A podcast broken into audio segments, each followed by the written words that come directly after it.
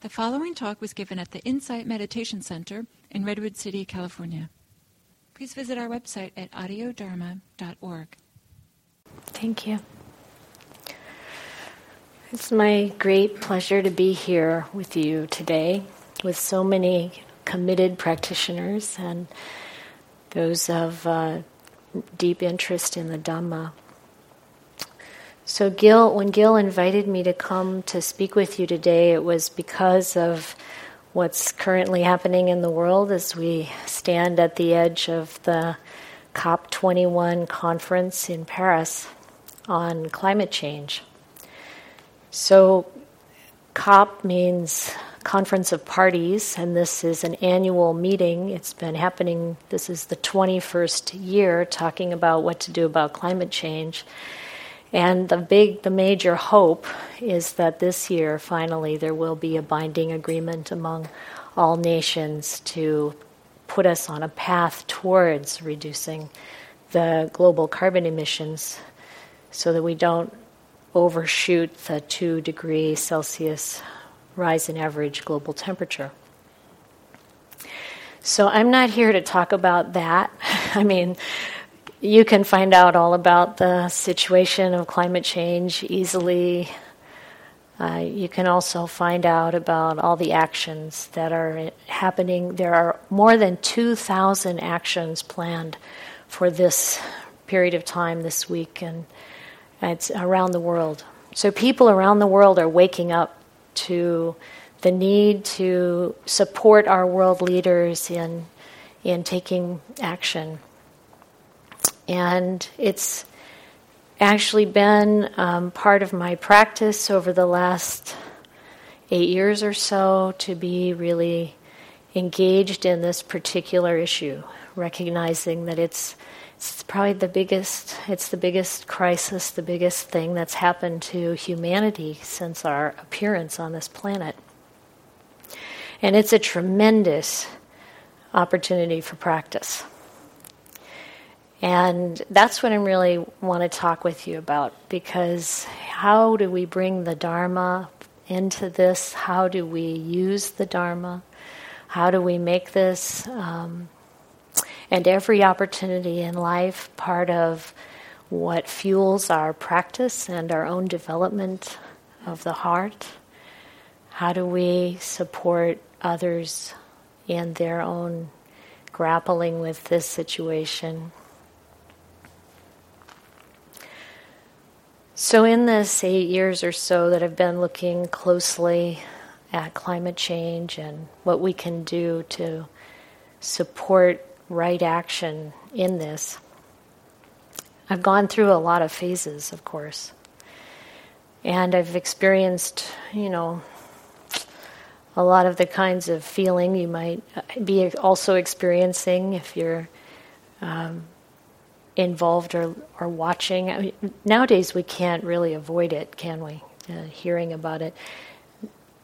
When it was last year, I think that the um, American Association for the Advancement of Science reported that every state in America is experiencing the effects of climate change.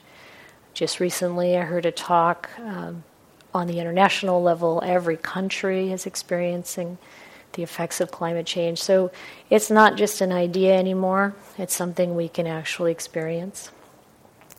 So it's becoming more, um, more real in our minds, in our experience. So I want to talk about application of the Dhamma. And I'm really interested in what your questions are and your thoughts and your experiences are, so I'm hoping to leave plenty of time for that. So I'll share some ideas and then we'll see what we can do about deepening this conversation among us. One of the things, of course, is that there's a connection, um, an inevitable connection between our own work and our own experience and our own suffering, our own personal trauma, our own development, and that of the planet, the world, the global population. You know, it's kind of like, you know how it is when s- someone passes away in your life, someone you know or someone close to you, and how any unprocessed grief from previous, previous losses arises again. So, this also happens to us as we are looking at what's happening to the planet, what's happening to humanity on the planet and the species, other species on the planet. So, right in the midst of this whole thing, we have our own painful feelings. And one of the things I've noticed is I kind of can divide them into two categories kind of acute painful feelings and chron- chronic painful feeling, or um, something more like a mood. And the, the acute feelings, like when fear really arises strongly, or grief, or anger, then we can apply the kinds of techniques that the Buddha gave us for working with that, that kind of feeling. And Liz kindly decided or uh, offered to pick us up and bring us here. And we were talking about this kind of work that we can do, you know, with the body, really feeling ex- that experience, being present with that experience in the body of our own suffering and how this relates to the Four Noble Truths.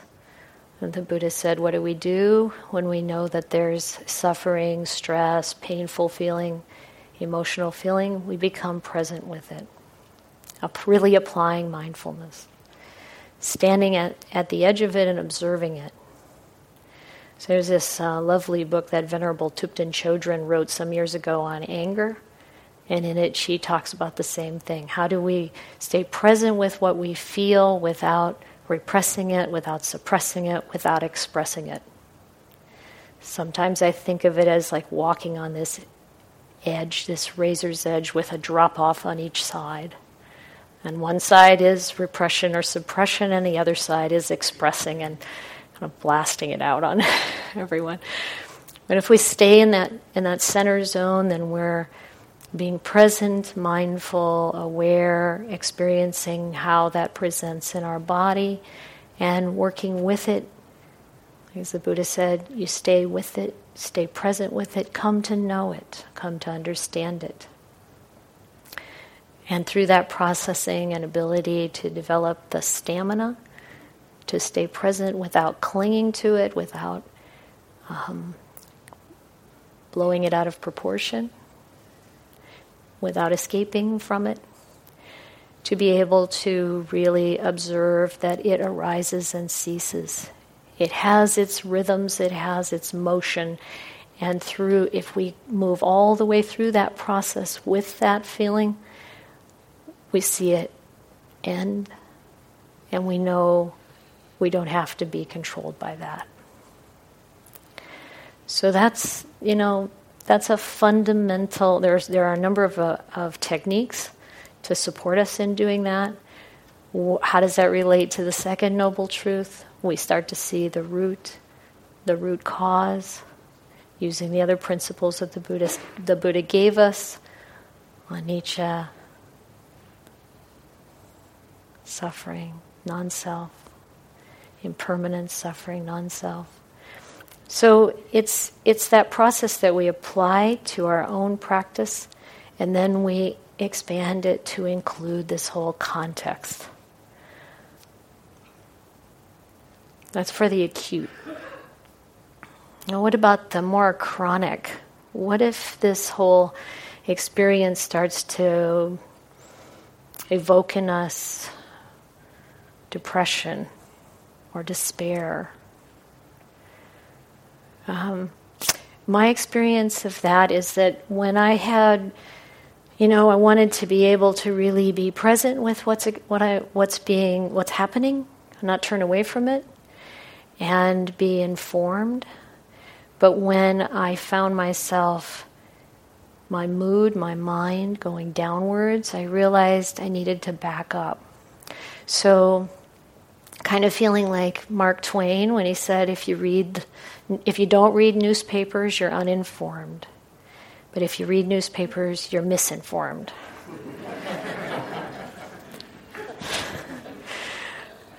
so you know, I, I thought, okay, I'm, I'm, I'm digging into this too much. I'm, I'm, I'm thinking about this more than I should. So I, I started to find that then I needed to pull back and turn my attention. This is really about wise attention.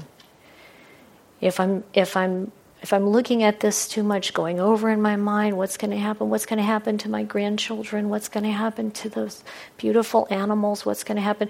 If I go too far down that path, it's unwise attention. And then I would turn back to the Dhamma, read the suttas, you know, um, bring myself back to the reality of refuge in the Buddha, the Dhamma, and the Sangha into back into my own practice of the precepts and back to a focus on our own goodness, a focus on what's positive, what's even positive that comes out of every traumatic experience, what's positive that comes out of, you know, disaster. Because there always is. There are always these positive results as well. There are always, there's always, you might say, that silver lining, but it's profound. When, when human beings are in situations where this, this willingness to support each other, this self sacrifice comes forward, this um, transformation that can happen that actually leads to good. And I can see that in my own life in places like my father's sudden death, for example. Before I had very much um, spiritual practice under my belt and wasn't prepared to really deal with that. Years later, though, he's still gone. But there's a whole different feeling and a whole different understanding and a whole different um, sort of valuing of the positive results from his passing at that particular time for so many of the people in his life, including myself.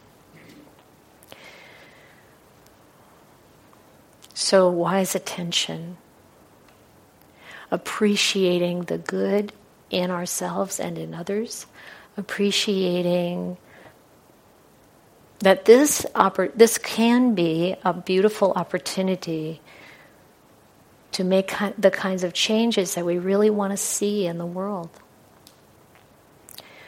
Things are changing, things are changing quickly. But whenever there's change, even when it's um, it immediately in the in the moment seems like a devastating change. This is something else I've experienced. You know, something comes along that kind of pulls the rug out from under you.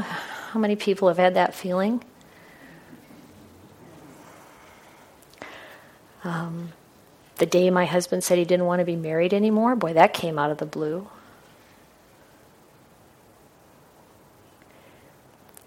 Um, it's like there's this crater, right? But then if we if we learn how to stay present with the acute feelings that arise and then we recognize how to work with the chronic feeling that arises and we realize that in whatever space opens up, we have this opportunity to create. And right now, we stand in this moment in human history where there's this incredible opportunity to create. And the Buddha gave us the tools, he gave us the concepts. The mind is the forerunner of all things. So, where is my mind around this? Can I imagine the kind of world that I want or the life? Maybe a life that's more simple, that's less hectic, that's more connected. You know, clean energy for developing countries, bypassing the whole fossil fuel era entirely. um, Maybe the people in China will be able to breathe better. The people in Los Angeles will be able to see the hills. and and how we can work together and actually bring more awareness to justice. These are some of our opportunities. And there are always opportunities within our own immediate experience of connecting to each other and working together. I've found it incredibly joyful to be part of both the organizing and ex- experiencing the events of oh the march in Washington a couple of years ago on President's Weekend, um, the People's Climate March in New York, just last weekend, the march in Oakland. And each time it's joyful. And why?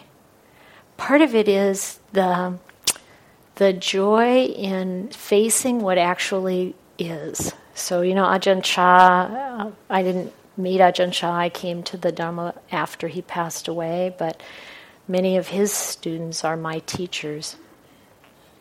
And they tell you over and over that way Ajahn Chah would would talk about this is the way it is.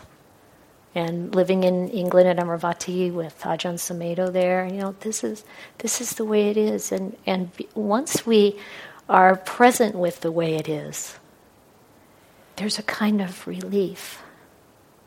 It's like, oh. And the practice brings us to this point where we recognize that the falling apart of everything is natural and there's a relief and a, a joy because there's a glimpse there of nibbana, of recognizing that this this natural falling apart means that we don't have to continue to work so hard to try to hold it all together. This is just natural. Well, you could say, well, what's happening to the planet isn't natural. But it is. It's, it's through the same kind of causes and conditions that the Buddha said preconditions everything.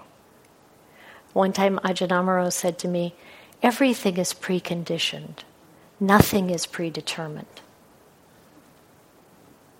That's a great kind of bumper sticker to have in the mind.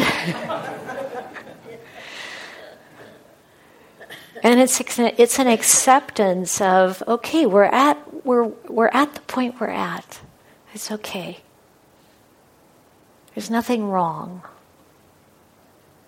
now we have the opportunity to put in the conditions to turn this in a positive direction how do we do that well paying attention to our precepts paying attention to every aspect of the noble eightfold path sharing that with each other, coming together. I, I love that you have an earth care group here. You're also welcome to, we've got a couple of cards up here. One of them is for the Buddhist Climate Action Network, the whole idea of which is to bring Buddhists together to practice. So last week in Oakland, people got together before the march and meditated. It's, it's not because we want to show how Buddhist we are. it's because we've got these beautiful tools and this practice in our own lives that we can then share and bring a sense of peace and, and brother and sisterhood to this experience. And one of the things that's been really encouraging for me in this whole kind of period of engaging in climate issues is that people from all walks of life are involved more and more. And I hear the same themes over and over again, regardless of their, their religion, regardless of their economic situation, regardless of so many diverse factors. People are concerned about the poor and the vulnerable. They're concerned about future generations. They're concerned about living happily and wholesomely together and supporting each other. And there, and this is um, this is a source of great joy as people come together to speak out clearly about I'll say it the corruption that prevents our world leadership from actually taking the right actions. Speaking out and being clear about that, but also from a place of non anger.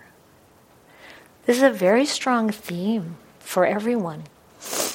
The knowledge that this, this um, whole experience of transition is supported through love. That that's what we can bring, and that's this is on all sides.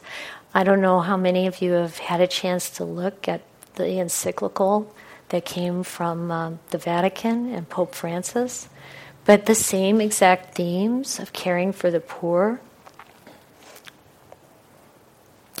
of being um, supportive of one another, and bringing all the religions together. And it is incredibly beautiful that we have that, that sense. Every major religion is making statements of solidarity, statements of, you know, coming together, helping each other. What a beautiful trajectory.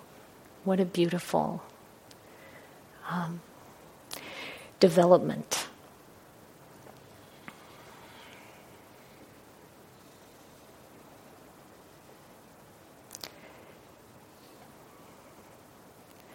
What would it look like to live more simply? What would it look like to have an abundance of energy that's local, distributed, um, clean? What would it look like for governments to actually respond to the will of the people?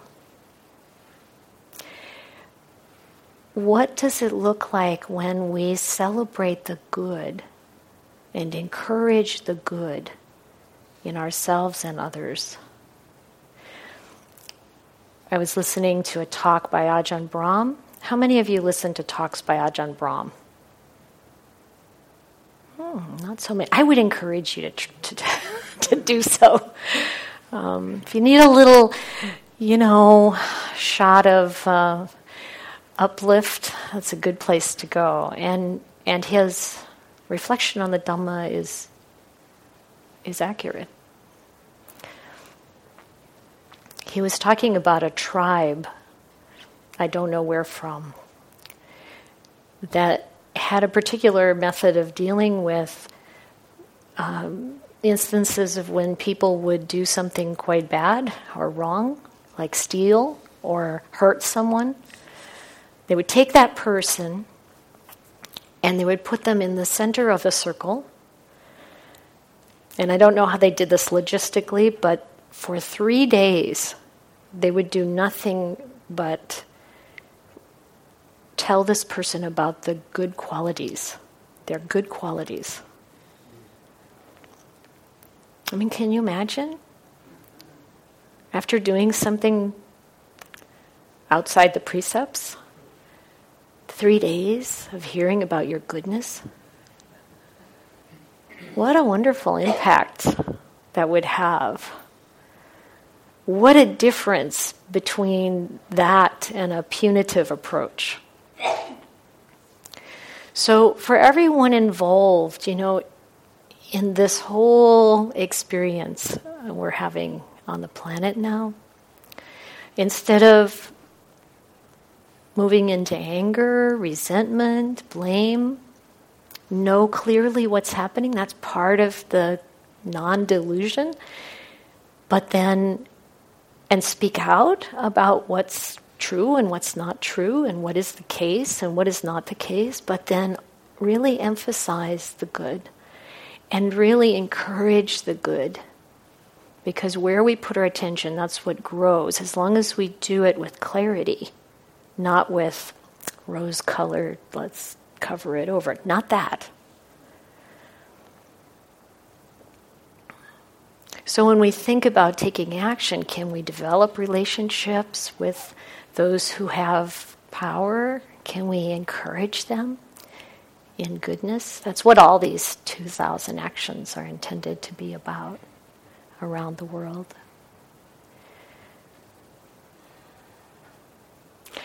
And in this, as in everything that comes to us in life, we have this opportunity to develop ourselves, taking everything in as part of our practice. And there's an opportunity in this for urgency in the practice to arise in a very authentic manner. And urgency is what we need. The Buddha, the Pali word is samvega, to really see that we need to practice now. One of the very great gifts I feel like I received in my time in Thailand and being with some of these amazing mm, teachers. Uh, Ajahn Mahabua was, you know, Ajahn Pasanno called him the arahant of the age. He was such a figure in Thailand of, you know, incredible development of the mind. And what I received from him was this sort of pounding encouragement that you can awaken. And that's true for all of us. This awakening, this development on the path, this is available to us. And he said, You've got to practice relentlessly. that's his character, pounding. and I'm not doing it very loud because I don't want the microphone to kind of jar you out of your seats. it was really intense. And that's the encouragement we all need to take that our own awakening is part of this whole process and that our own awakening is imminent. Don't ever think of it as far away. And don't ever think of it as other than what's happening in your life. One of the beautiful advantages of being a bhikkhuni, a Buddhist nun, is, is that the practice is so deeply integrated with every aspect of life. But as a layperson, that is also possible. And so I want to just encourage that. This is, this is a grand opportunity. This living of human life, this connection with the Dharma, this access we have to the Dharma, this connection with each other, and this, you might say, I guess I bring this from the technical previous life, the forcing function of climate change. So, with that, I want to hear from you. We have time.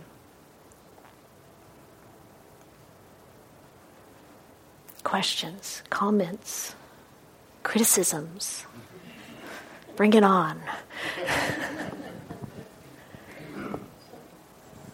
Uh, last night, I just happened to watch the last, the day the '60s died, a documentary about Kent State mm-hmm. and the um, demonstrations that were going on at that time, and how the uh, violence and the war that they were demonstrating against in Vietnam was then reflected back with the violence that happened um, on many campuses in the United States and specifically Kent State.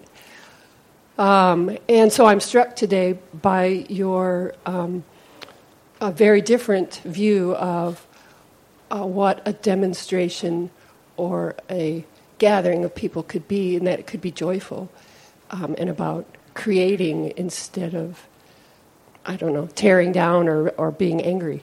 And um, I never thought about it in that way.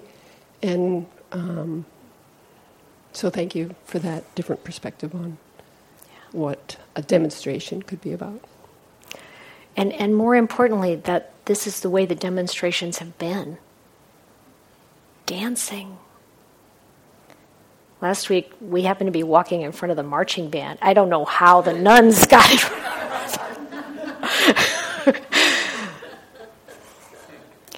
and it's and it's not from a place of not understanding what's happening.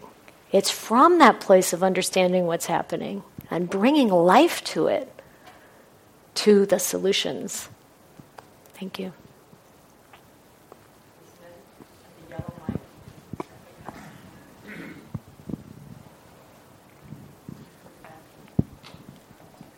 Should I go for it? Does it work? Can you hear me? Uh, so you mentioned about uh, mindfulness, and uh, yesterday I was reading an article uh, by Steven Pinker and uh, Joshua um, Goldstein um, about climate change, and they mentioned how the solar and wind power can meet up to one to two percent of the of the, of the energy needs of the world, and um, to to to kind of overpass the the fossil fuse, uh, fuel fuel era. Um, nuclear power is actually the, the, the only way, and uh, people are actually a little.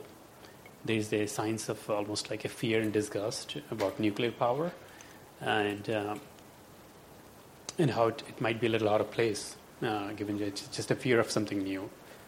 Um, and uh, as I was hearing about mindfulness, I thought that this is another way, place where we can use mindfulness. Is that if we feel disgusted or if we feel like a fear of something, being mindful of that and just seeing where does it come from, what did we read about it, uh, do we know enough about it, or do we need to find more about a particular topic. So, so I think that's another application. So thank you.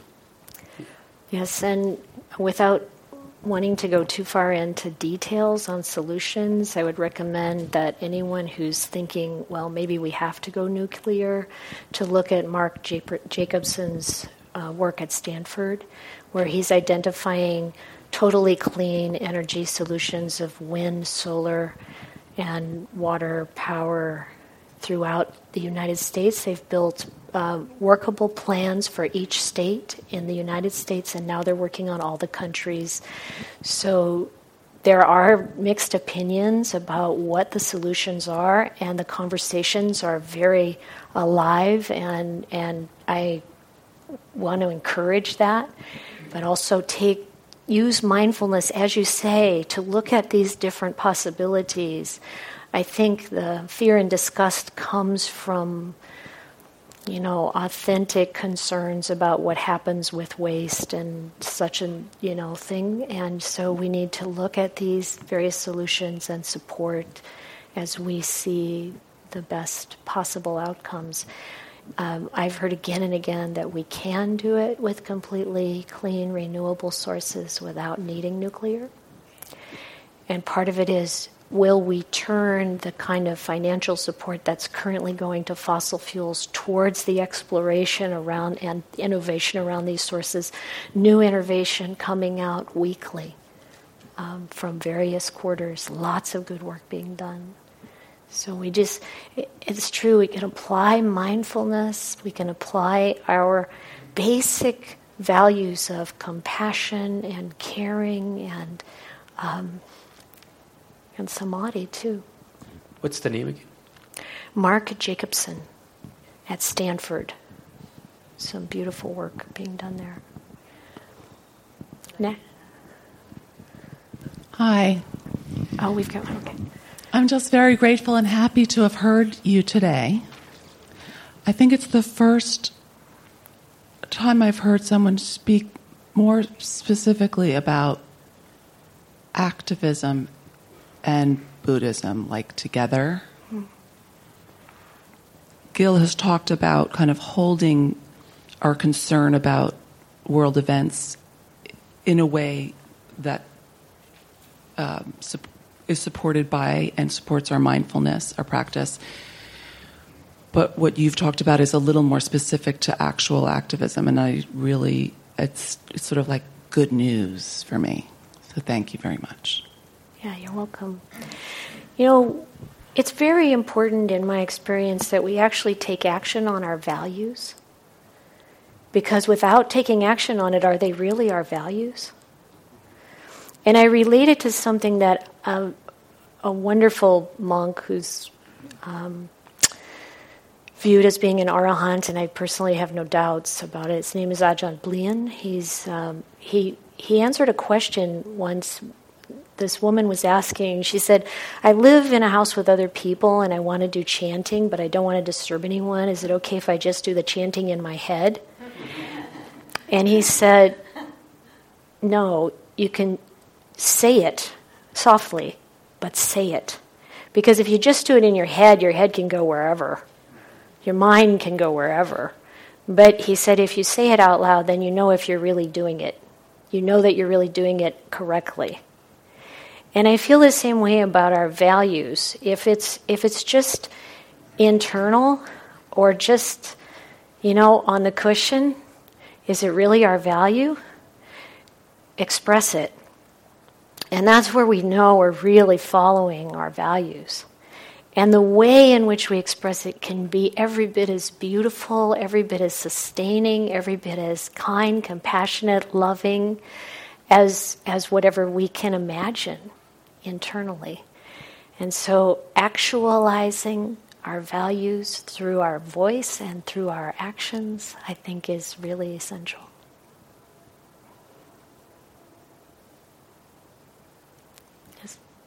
Uh, hi, my name is Diana. I just returned last night, as a matter of fact, to Redwood, and this is the first place that I came. I, I was here the last time I was here. I'll be here for about a year. I have, uh, I don't know, this isn't related. I mean, I don't know if it's going to be the global warming or uh, the killing of each other that's going to um, end um, humanity. My, my uh, question to you is. Um, how are you? Uh, how do you use mindfulness uh, around all the violence, the terrorists, the killing that's on a daily basis in this country and all over? It just seems to be endless. So, how do you uh, come to some kind of peace, some kind of mindful wisdom over this senseless violence? I know that that's not the topic, but even just a one sentence. Um, I think it's I think it's very pertinent to the topic, and I would say that the way to come to peace with violence, with any any gross infraction of the precepts like that, is the same way we come to terms with destruction in our personal lives and experience. It's stepping back and taking in the bigger picture. And this is what the Buddha did over and over again. When Patachara came to him out of her mind with grief because she had lost her husband, her two children, and her parents and brother all in the same day, he said, Sister, regain your mindfulness. And she did. And it was out of that experience that she decided to become a bhikkhuni and she became the foremost teacher. And her heart was freed. And, and with uh, Kisa Gotami, when she came with her dead son in her arms, the Buddha's advice was a way of bringing her into the larger context. There is a larger context of life and death, of development of the heart, of many lifetimes, of nibbana. You can kind of, you know, it's, it's tempting to say this thing with climate change is so big or the violence we're experiencing now is so vast, so devastating, that we can't see beyond and around it, but we always can. You step back, you look at the bigger picture. Violence has been going on from the beginning. Destruction has always been there. The Buddha said, the Brahma Viharas are there for every situation, but you have to apply the right one. In the case of, of people doing things that are destructive, unwholesome, even our own unwholesome actions, the Brahma Vihara to apply is equanimity. You know what's happening, you know it's not wholesome, you're not adding your energy to it, you're not going to participate in it. We'll pull away from it in every opportunity as, and, and encourage others to be wholesome and to move away from that destruction. But we also view it with equanimity, with a peaceful heart. with a deep understanding that we're all going to die. I would ask myself sometimes what is the difference between my own sort of tragedy in my own life, my own impermanence, my own, you know, ultimate death, aging, sickness, and death. And what is that? What's the difference between dealing with that and dealing with this kind of global devastation? There's a matter of scale, and there's a matter of experiencing it together, but the work is the same. So it's like recognizing that there's a platform of refuge that's unshakable. The Buddha, the Dhamma, the Sangha, and the definitions of what that means, the enlightened Sangha. Right? What, the, what that actually means, and how we take refuge in that, and how we develop the heart to have boundless love. To not, not have it, but access it that that is what can come through us. And even in, we can look at historically at other examples of, I know we're out of time, but just to finish, historically we can look at other examples of times of great devastation and how there are those people who rise up to that in a, in a, in a state of, of self sacrifice that doesn't diminish them but illumines them. And that in cultivating the equanimity around these experiences and standing for what's wholesome and just and kind and loving and holding to that and grounding ourselves in the Dhamma, in the practice, and in our spiritual friendships and taking action that's good and reminding ourselves of the good is what we bring to the world as a beacon. And it's not just us, but the 1.5 billion Catholics are doing it. and, you know, we come together across faiths to stand against the violence and the corruption behind the violence and to help each other. And that's how we come to terms with it. I hope that's useful. And I want to just send you with every blessing.